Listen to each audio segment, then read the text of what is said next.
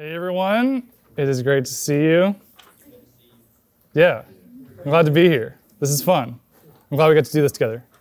So uh, let's just let's just get this going, guys. Okay, I got, got a lot to cover, so let's get into it.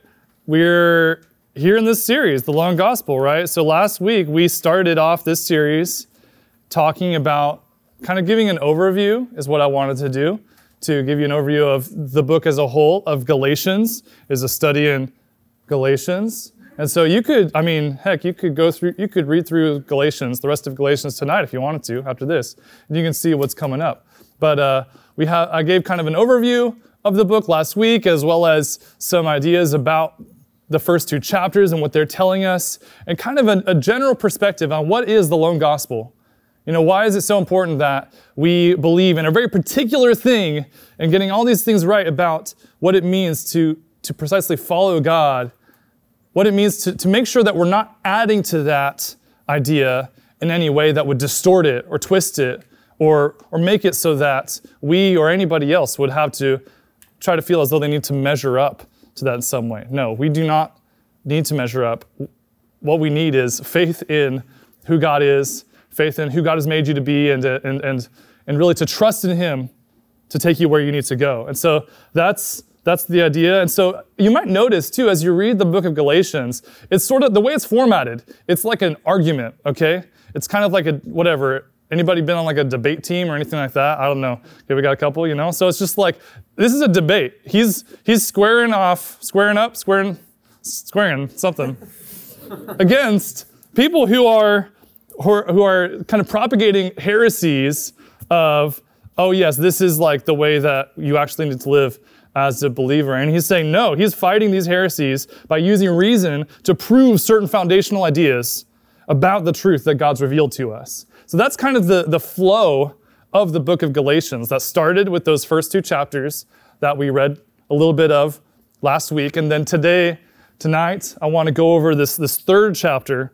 he continues this argument that he was already moving through, that, that they, the Galatians should not be swayed by a legalistic distortion of the gospel, and neither should we. And so, the first half of Galatians 3, it's, it's an appeal to two things. And he appeals to the personal experience of the Galatians.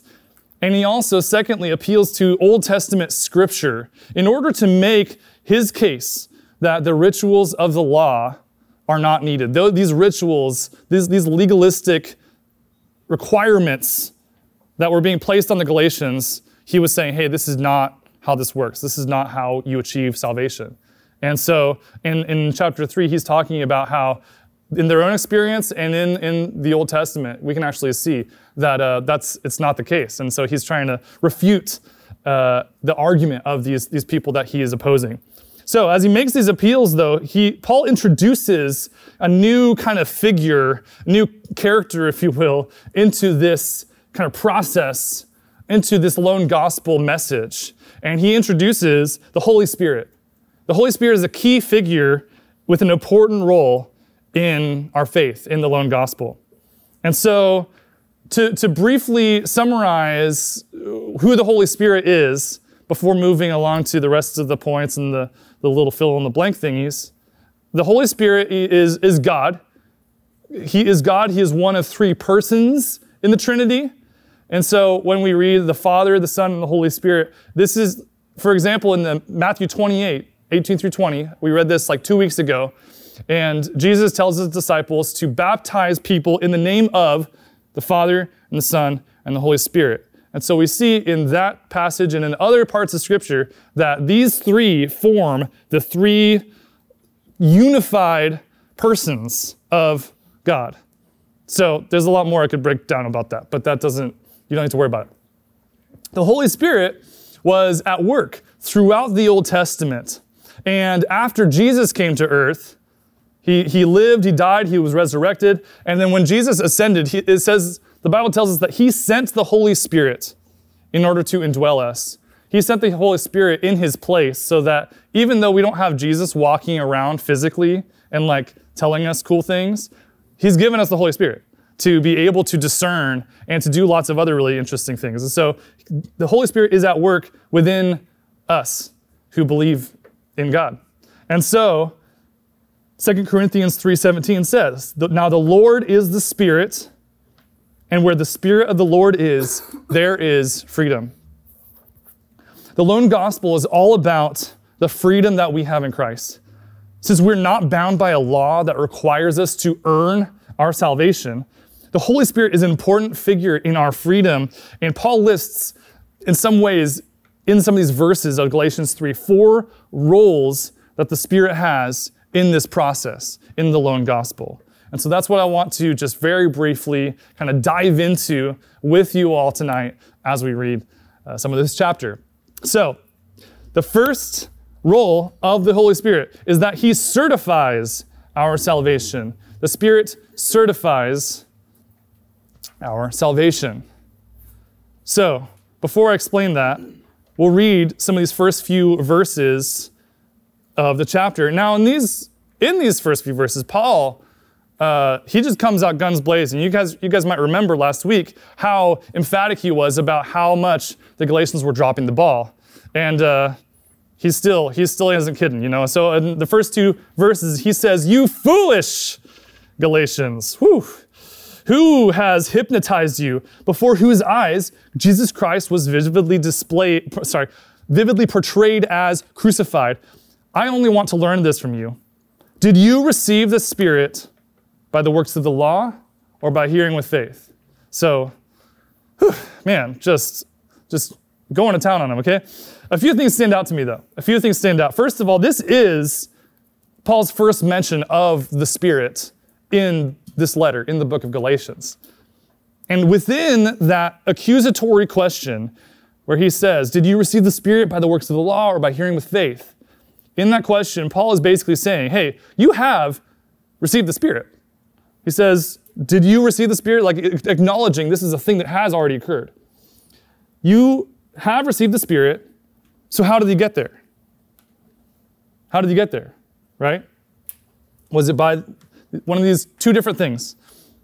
And as Paul argues against the works of the law as a means of acquiring salvation, he clarifies that these Galatians, they've already heard with faith, is what he says, which secures their salvation enabling to them to receive the Spirit who certifies their salvation. Now, I'm, I'm, using this word, I'm just kind of throwing it around. Certifies, you know, what's, what's David talking about?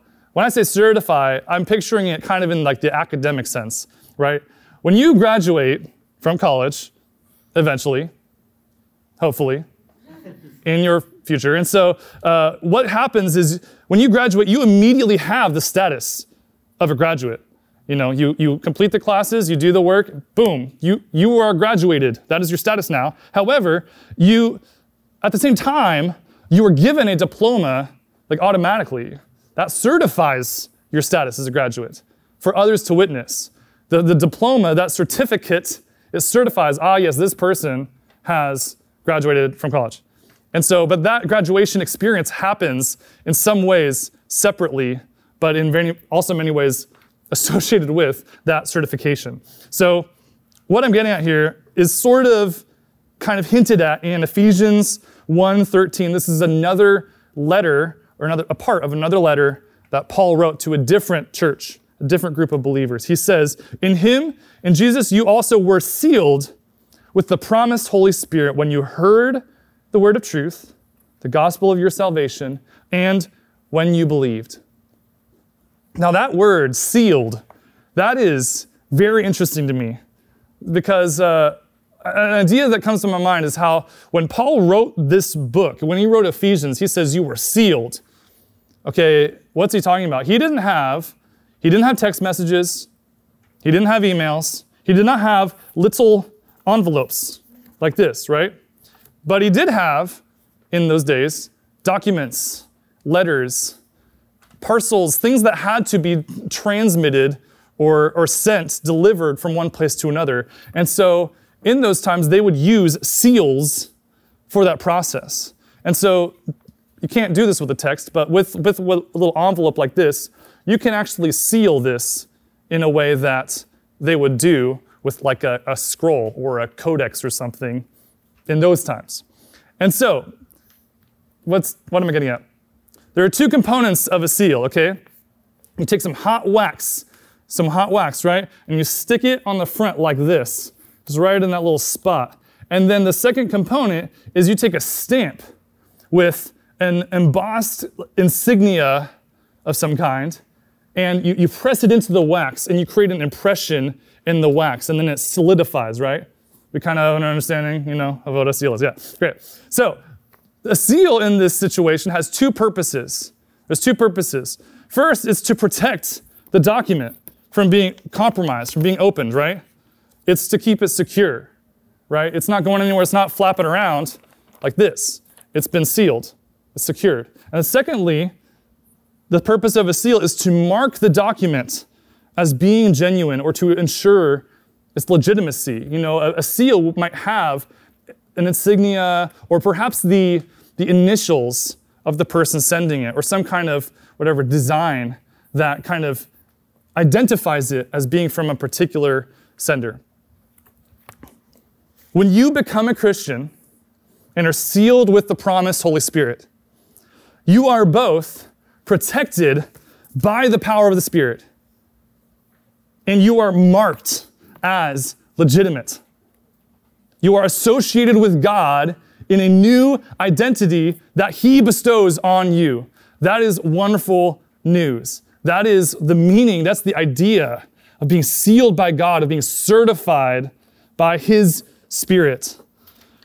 Paul makes the argument that the Spirit's presence in the lives of the Galatians, the fact that He's in the midst of it all, that proves the fact that they don't need to fulfill the law in order to be saved. They're already sealed, certified. And if that's the case for you, then you are already sealed. You are already certified by God, by the Spirit. And in a book that I highly recommend, I don't have it on your, your handout here, but in The Fuel and the Flame, uh, the, the co authors write this. They say, When we receive Jesus Christ into our life, the Holy Spirit comes and takes up permanent residence in us. This is just a helpful clarification to me, at least. he takes up permanent residence in us, okay? And so our task then becomes allowing Him to control and empower us for godly living and service. And so that's that's the role of the Holy Spirit, and he, he is just there. If you are a follower of Christ, He's already there. He's already taken up permanent residence. The question is, what are you going to do about it from there? How are you going to allow Him to do the work that He's He's in your heart, in your life to accomplish? So that's where we kind of get into some more implications about the Holy Spirit's role for us. And so the second role is that the Spirit stewards our sanctification. The Spirit stewards our sanctification. Now, in verse 3 of this passage, Paul does not let up. He's not done. Uh, he says, Are you so foolish? After beginning with the Spirit, are you not going to be made complete by the flesh? Once again, Paul is just using a really aggressive question, right, to to kind of poke holes in this false gospel, as well as to help paint a picture of the nature of the Holy Spirit in our lives. See, the ongoing work of our development as the people of God happens through the Spirit, not by carrying out certain rituals in our own strength. And so, after we are saved by faith, like he's already talked about, and we're sealed with the Holy Spirit, the Spirit then begins to work in our hearts to sanctify us. So, fancy Bible word coming at you sanctify. What is that? Sanctification is, yeah, a fancy word for essentially being made holy. Being made holy is a way I can think of to, to put this. And there are different ways that that word kind of is rendered in Scripture. But that is, that's one of the ways that we can simply understand it for our purposes tonight. Now, sanctification is a lifelong pursuit. That's what sanctification, as we're being made holy, it is a process by which God graciously makes us more like Himself. The Holy Spirit is the agent then of sanctification. And in Philippians 1 6, it says, this is once again a letter from Paul to a church. And he's saying, I'm sure of this, that he who began a good work in you will bring it to completion at the day of Jesus Christ. It's a very similar trajectory as Galatians 3 3, right? He's talking about, you know, the beginning to completion, or that salvation moment to being made holy. These are the two kind of spots in our life that we need to bridge the gap between. And the Spirit, the Spirit's at work in that whole process, okay? And so when he says, like, he will bring it, he who began a good work in you will bring it to completion, what he's saying is that he, the Holy Spirit, will bring it, your holiness, to, complete, to completion at the day of Jesus Christ or in the future at the time when Jesus decides to take you home. Okay? Now, we still have a role. So, even though the Spirit is an integral part of our process of sanctification, of being made holy, this is not an opportunity for us to like kick back and to just let go and let God in a way that would keep us from doing something about it. No. We have a role. Just like the quote from earlier said, from Fuel and the Flame, it says, We allow Him, the Holy Spirit, to control and empower us. So we partner with the Holy Spirit as He works to make us holy. 2 Corinthians 3:18 says, We all as believers who with unveiled faces contemplate the Lord's glory are being transformed into his image with ever increasing glory, which comes from the Lord, who is the Spirit. So the Spirit engages with us in our transformation process to become more like Christ with ever increasing glory. So that's another part of his role, is sanctifying us to be made holy like God. Now, third, the Spirit supplies our supernatural ability. He supplies our supernatural ability. So, by the time that Paul gets to verse 5 of Galatians 3, he has calmed down a little bit. okay? He says, he still uses some questions, though, to try to draw out meaning and to draw out their understanding. He says, So then, does God supply you with the Spirit and work miracles among you by the works of the law or by hearing with faith? Once again, he is dr- driving home. Is it through the law or is it by your faith? Is it is the spirit or the flesh at work here? And and specifically, he, in this particular verse, he addresses the miracles. There are miracles at work amidst the Galatians as a result of the Spirit.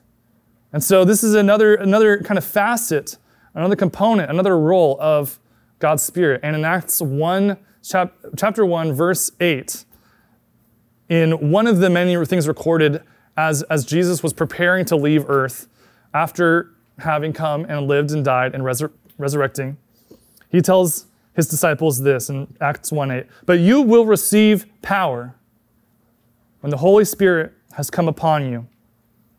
And you will be my witnesses in Jerusalem and in all Judea and Samaria and to the end of the earth, he says. So, you'll be my witnesses. But specifically, he says, you will receive power when the Holy Spirit comes upon you. And, and truly, if you read like the next few chapters of Acts, like you can check out what all that means, okay? That's just a little teaser for you. You can read that if you want. So, but what is the extent of this power that he's talking about? When he says power, oh, you're going to get some power, what does that mean? Here's a helpful summary from a book um, that I've read. It says that the work of the Spirit is often connected with power. This power can manifest itself in signs and wonders, like miracles, in spiritual gifts to edify the body, and in the ability to bear spiritual fruit. So, even the last one, bearing spiritual fruit, like being productive and fruitful for God, comes about by being filled with the Spirit and by the power of the Spirit. In John 15, Jesus tells us, by, apart from me, you can do nothing. And now that he's no longer on earth and the Spirit's in us, Spirit's telling us the same thing. Apart from me, you can do nothing. So we need to be filled with the Spirit in order to make what we do in life count. We need to be empowered by Him.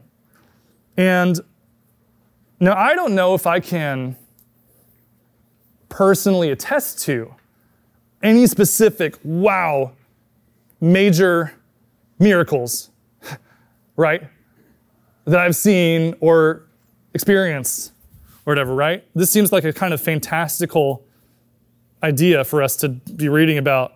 Go, is that really is that really true? You know? You might be thinking that.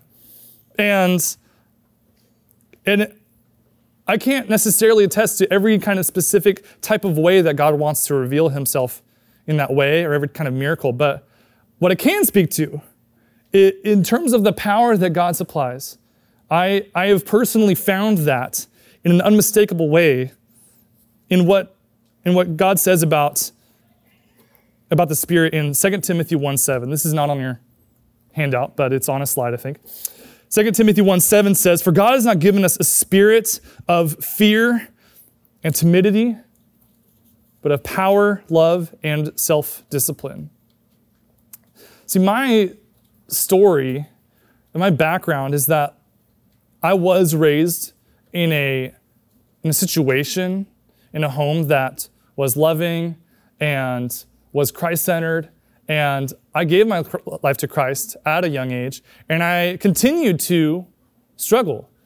And I continued to experience difficulty, specifically in the way I related to others. And these two first parts of the verse, 2 Timothy 1 7, fear and timidity, these were truly the, the dominant factors of, of my life, of my ability to, to connect, my ability to relate to other people. And I found a lot of difficulty, a lot of struggle, a lot of pain in that experience. And over time, as I continued to understand what it me- meant to be filled with the Spirit, as I continue to un- understand and to know and relate to the Spirit that He has given us. He's not given me a spirit of fear and timidity. I learned that sometime in college. I was, I was going about my life and I was learning some degree of the ways that God wanted to tr- try to influence me or help me understand more about what it meant to connect to Him and other people. But what I eventually realized when I was in college like, oh, He hasn't given me that spirit. he hasn't given me that. That's not from God. that's, that's from myself. That's from my old nature. That's from, that's from the enemy, honestly. And so that, that was a moment for me to realize that God has given me, that, however, a spirit of power and a spirit of love and self discipline. And I've, I've slowly, since that moment, begun to, to scratch the surface of what it means to live by faith and live in, in His power that enables me to do bold things, even though sometimes I don't feel like it. And sometimes that fear, that timidity still kind of rises up in my stomach. But God's work in my life to transform me is nothing short of a miracle. And in some ways, my life and my trajectory and my standing here right now, speaking to you, is a testament to the Spirit's power to supply supernatural ability. And so I don't know. I don't know all the ins and outs of what it could possibly mean to experience the miraculous, but I, I can tell you my own experience of, of how God has, has changed me, how God has transformed me. There are people who do know, did know me from my childhood who see what I do now and are surprised, at the very least, by that. And this, these, are, these are the kinds of ways that God can empower and strengthen and encourage you to do amazing things that you did not think possible. And so, while it might not look like the specific miraculous things that we see in Scripture, it can look like that. And it can also look like spiritual gifts. And in 1 Corinthians 12, it talks all about different kinds of spiritual gifts. And in verses 4 and through 7, it says that there are different kinds of gifts, but the same Spirit distributes them. Once again, the Holy Spirit is a huge part of this. There are different kinds of service, but the same Lord. There are different kinds of working, but in all of them and in everyone, it is the same God at work. Now, to each one, the manifestation of the Spirit is given for the common good. And so, there are all different kinds of ways in, that, that God manifests that power, that Spirit working uh, within us and among us. But He ultimately supplies that supernatural ability in whatever shape that it takes. And I encourage you to consider what it could look like for you in terms of the spiritual gifts that God has given you or the, the, the, temptations that He wants you to help you overcome in the power of His Spirit. And there's all different things that, that we could continue to lean into His power in order to experience deliverance from or miracles even from. So, I want to wrap up, and there's a fourth element of this, these roles that the Spirit has for us, and that this fourth one is that the Spirit supports our sonship. The Spirit supports our sonship. So, for these first few points, I've been looking pretty directly at the first five ish verses of chapter 3. And so, as I, as I kind of zoom forward a little bit by about 10 verses, after, between these points, Paul spends time in the book explaining God's calling and purpose and promise to a man named Abraham. So, who is Abraham? Okay, we might not all be on the same page about this. And so, Abraham was a man very, very early in the Old Testament, the, almost the very beginning of the Bible. He was called out by God, and to, and to whom, to Abraham, God said, He said, I will bless you, I will make your name great, and in you all the nations will be blessed. This is what He told Abraham. And so then God established Israel, his covenant people, through Abraham. Okay, and so that's kind of the setting, that's kind of the situation we find when we when we start reading verse 14. It says, The purpose was that the blessing of Abraham would come to the Gentiles by Christ Jesus, so that we could receive the promised Spirit through faith. So, now, kind of a confusing sentence, but the implications of this are several. And so, first of all, Paul associates the Spirit with the blessing of Abraham that's available to all peoples and not just a particular people group. Once again, Paul, God established his people, Israel, and through Christ Jesus, he has expanded our ability as, as human beings so that we can all embrace, we can all experience that blessing of Abraham because of Jesus, anybody can be adopted into the family of Abraham, thus becoming a child of God. It doesn't matter who you are, it doesn't matter what nation you come from, it doesn't matter what outward signs of sonship, of, of your citizenship as one of God's people. Doesn't matter what you have. All are welcome in the family of God. And this should be a comfort to us and this is a fulfillment of what God had in mind from the beginning, right? That all the nations of the earth would be blessed. We've been blessed as people who are not necessarily of the people of Israel by blood, physically, in a literal sense. We've been blessed with the promise of justification and with the promise of the Spirit. And in Joel, Joel this is a, a, one of the minor prophets in the Old Testament. In chapter 2, he says, quoting God. This is God speaking through Joel. It says, After this, I will pour out my spirit on all humanity. All humanity. Everybody who chooses to follow me. Then your sons and your daughters will prophesy, your old men will have dreams, and your young men will see visions. Whoa, okay.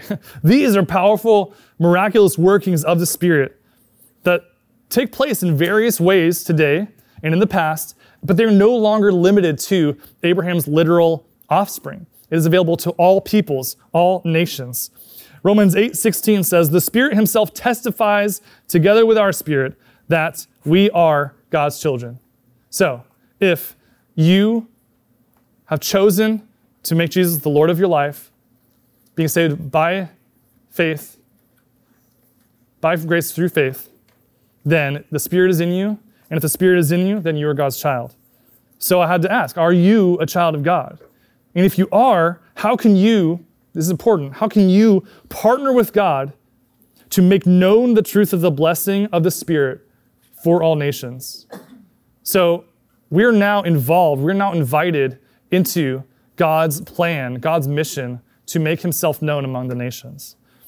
And then as, as we kind of close things up, I want to I want to help us to understand how can you respond to all of these implications of the roles of the Holy Spirit of the lone gospel. Perhaps you need to make sure that you truly are a follower of Christ, that you've received the Holy Spirit, that you've been certified by the Spirit. And if you already have, okay, you can be confident in that fact, knowing that you are sealed, right? You're protected by God. You are identified by and marked by God. Or maybe you need to be filled with the Spirit. Maybe you need to, to re- confess sin and submit to the Spirit's lead in your life to sanctify you, to make your character more like Jesus. Maybe you need to tap into the power that the Spirit supplies to resist temptation or to minister to the body of Christ or to demonstrate the spiritual gifts that He's given you. And finally, you can be comforted by your status as a child of God, if you are a child of God, seeking ways to add to God's family by exercising the power of the Holy Spirit to the ends of the earth. Let me pray for us. Father, thank you. Your spirit, your, your mysterious working in the world and in our lives and in our hearts, God, in our community, God. It, it's wonderful. You have a plan for each one of us, and I'm, so thrilled that you invite us to be a part of your plan to be one of Abraham's offspring. God, help us to, to fully wrap our heads around the magnitude of these things that you've shown us from your word through your servant Paul in his letter to the Galatians. I pray that you would open our eyes to your word, to see the wonders that are in your word. And I pray that we, as your people in this place, as we come to a better understanding of what it means to follow you and to, to abide in your spirit, that we would see miracles, that we would see changes happen, we would see transformation and, and sanctification occur in a special way as we lean into your spirit and trust in your spirit to make the impossible possible. I pray these things in Jesus' name. Amen.